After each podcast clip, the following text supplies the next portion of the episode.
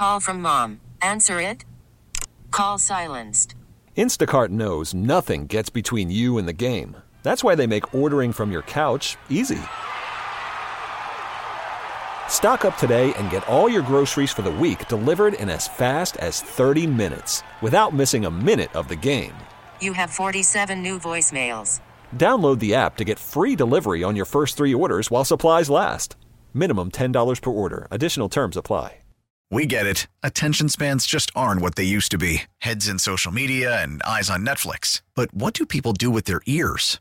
Well, for one, they're listening to audio. Americans spend 4.4 hours with audio every day. Oh, and you want the proof? Well, you just sat through this ad that's now approaching 30 seconds. What could you say to a potential customer in 30 seconds? Let Odyssey put together a media plan tailor made for your unique marketing needs. Advertise with Odyssey. Visit ads.odyssey.com. David Lightman, McClatchy, DC. No real segue to that. Um, we got some serious stuff to talk about. David, good morning. How are you? Fine, yeah. Mud. We don't have mud hugs down here. We do have sunshine, and have, tell them to play the game down here. It's still supposed to be warm on Sunday. Yeah, my uh, my actually my son who plays football on Sunday is in DC now on a school trip, and Oh, uh, we're trying to keep him from being you know too cynical about about American government, but um, we're working on it. Uh, Mike Wow. Mike Johnson, uh, Yeah. you know, it, it's kind of amazing. I guess maybe the fact that it was so easy for him to get in was it fatigue? Was it like okay, well Trump let us know what to do, and now we got to do it? Like I don't. Explain to me how it was so painful and then it became so easy. Yeah, a combination of things.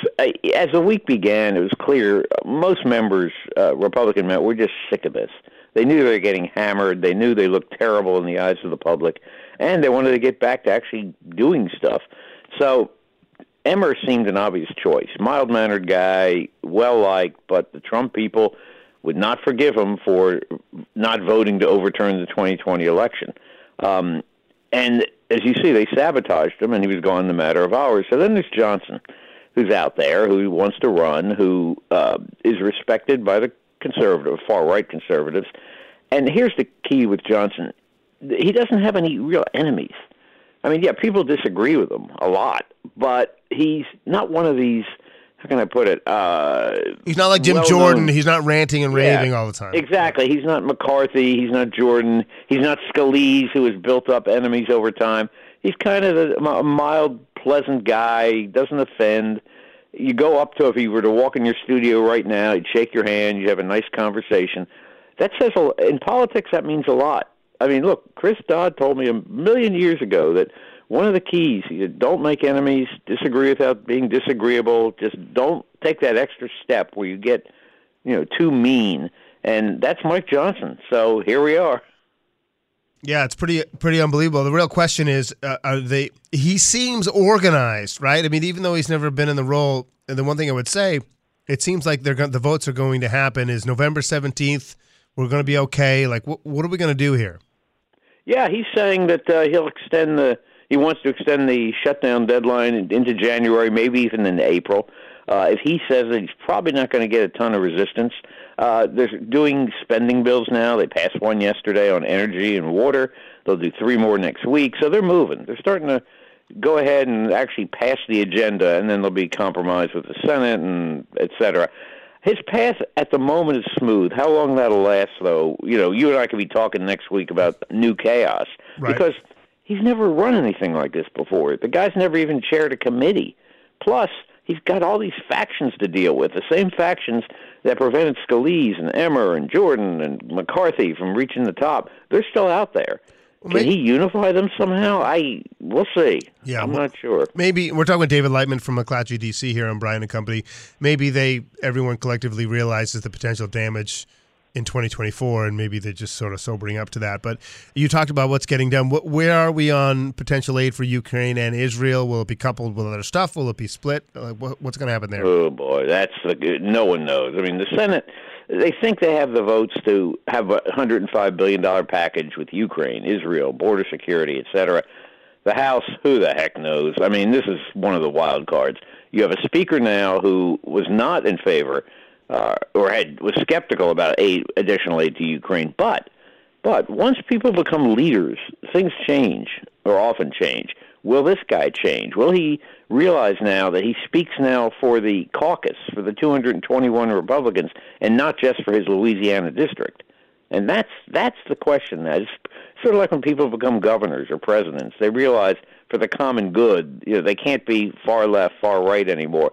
Sometimes they're not, as we've seen recent, uh, recently. But uh, you don't know. No, I think uh, uh when we left yesterday, uh, the mood was how can I put this?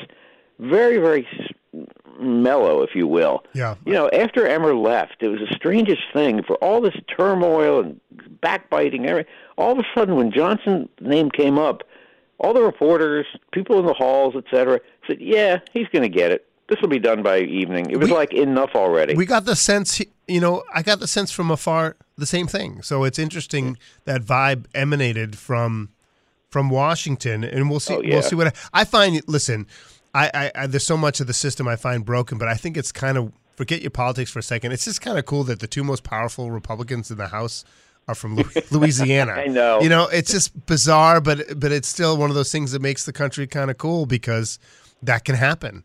And uh, you know, some people were saying that was a, a, reason that he might not get it, but it, it didn't even come up. Uh, we're talking with David Lightman from McClatchy, D.C. Let's talk about Biden for a couple quick seconds here. Uh, mm-hmm. There's a congressman who wants to primary him now. He's skipping New Hampshire to continue yeah. to nod to South Carolina and his friend, Mr. Clyburn. Uh, I mean, talk about those two things. Yeah, Dean Phillips, congressman from Minnesota, wants to primary him. Uh, Democrats changed the rules, so basically they'd start in South Carolina, which is a more diverse state. Uh, the African American voting population there is huge. I think for a Democratic primary, it can be as high as 40, 50 percent, uh, which gives a huge advantage to Biden, who Jim Clyburn, the veteran congressman, uh, has been a Biden fan for a while. He arguably helped put him over the top four years ago. Um, you get these candidates who primary them because they, frankly, uh, want people like me to write stories about them and their points of view uh, and they hope lightning will strike. Look, that's what you have in the Republican field. You have Donald Trump at 55 or something, and you get everybody else trailing at 13. Well, one of them hopes that all of a sudden, boom, and it happens. Uh, you know the history. Yep. Happened to Gary Hart 40, 40 years ago. Um, yeah, think about the names. You know, the Steve Forbes, the uh, uh, Bill Bradleys, that kind of thing. They may not win, but they make their point, and often they affect policy is it um, striking to anybody how influential Trump was? I mean, there were some people. I heard somebody on cable news saying, "Well, you know, Trump doesn't change votes in Congress, but he can move people." Or said some sort of weird equivocation. It's mm-hmm. clear that he still. I mean, he absolutely dictated the decision here. I mean, is yeah. there any talk about how that is that you have someone who's a Speaker of the House who didn't certify the election and has very strong views on some very, very, very turbulent social issues. Oh, let me tell you, you people, well, Democrats are very disturbed by this, and there are a lot of Republicans, not a lot, but there are some Republicans who are very disturbed by this. Ask Republican congressmen in New York. There's four or five of them from Long Island, Westchester County, and so forth. They're not, you know, this guy's views do not reflect theirs. But back to Trump, yeah, I mean, don't discount his influence. And not only is he a former president, and you know he got he helped a lot of these guys get elected with money, with campaign appearances, and as we just said, he's way ahead in the polls. I mean, he's blowing everybody away. So they don't want to turn their back on that if you're a Republican, because if you do, you know what comes next.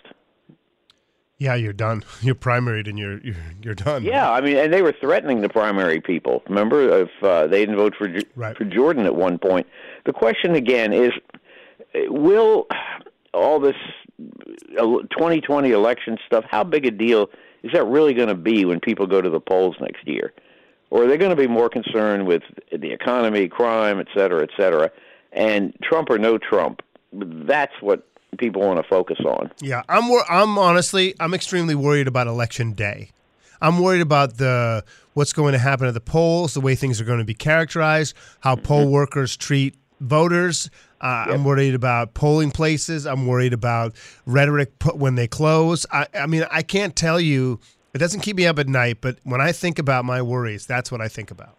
And you're not alone. Let me tell you, all over Washington, people will talk about that. What happens, not just so much on election day, but afterwards. You know, what if it's one of these things where you know Biden barely wins. Oh my God! And then you have a Speaker of the House who concocted the strategy, right, to get Trump the uh, presidency in 2020. Yeah. I mean, how much power is he going to have? What are the Republicans going to do? Is there going to be another Mike Pence who'll stand up to this? I I know. Believe me, everybody worries about this.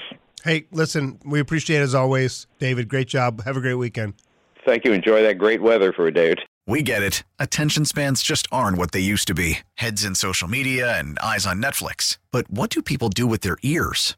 Well, for one, they're listening to audio. Americans spend 4.4 hours with audio every day. Oh, and you want the proof? Well, you just sat through this ad that's now approaching 30 seconds. What could you say to a potential customer in 30 seconds? Let Odyssey put together a media plan tailor made for your unique marketing needs. Advertise with Odyssey. Visit ads.odyssey.com.